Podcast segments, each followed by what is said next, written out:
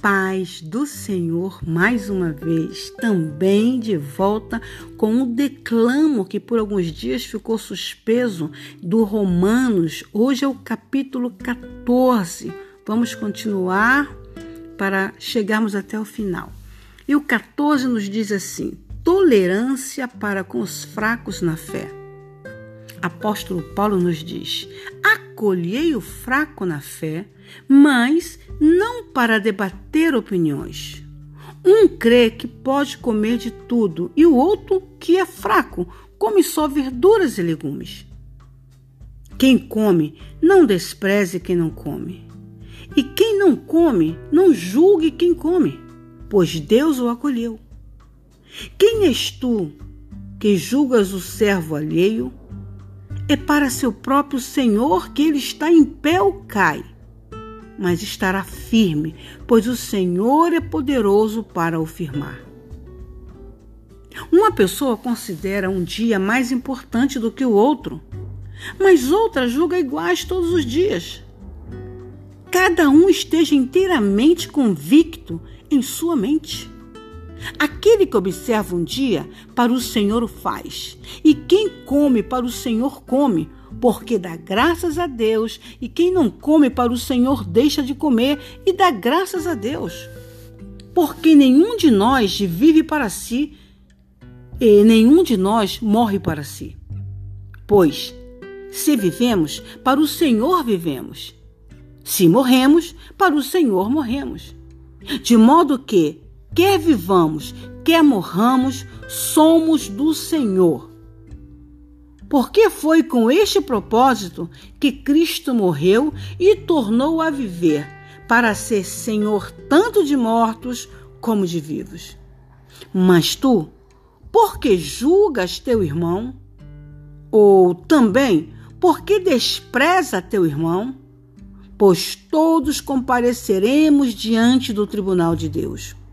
Porque está escrito: Juro por minha vida, diz o Senhor, todo joelho se dobrará diante de mim e toda língua confessará a Deus.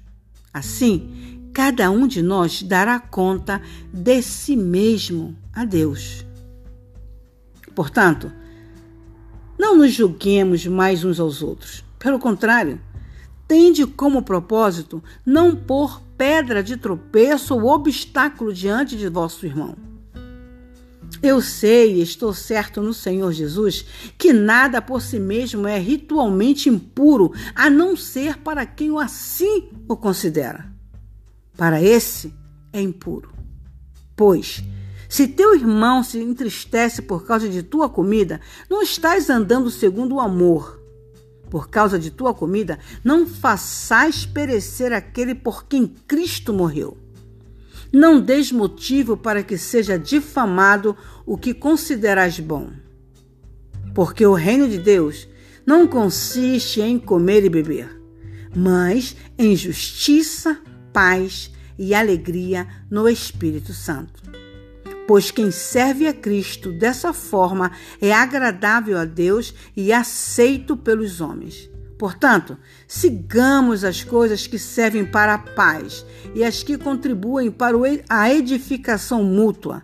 Não destruais a obra de Deus por causa de comida. Na verdade, todo o alimento é puro, mas se torna um mal se alguém vir nisso motivo de tropeço. É melhor não comer carne, nem beber vinho, nem fazer outra coisa que se torne motivo para que teu irmão tropece. A fé que tens, guarda contigo mesmo diante de Deus. Feliz é aquele que não se condena naquilo que aprova. Mas o que tem dúvidas é condenado se comer, pois o que ele faz não provém da fé e tudo que não provém da fé é pecado. Vou repetir esse último versículo. 23. Mas o que tem dúvidas é condenado se comer, pois que ele faz não provém da fé. E tudo que não provém da fé é pecado. Que o Senhor nos abençoe.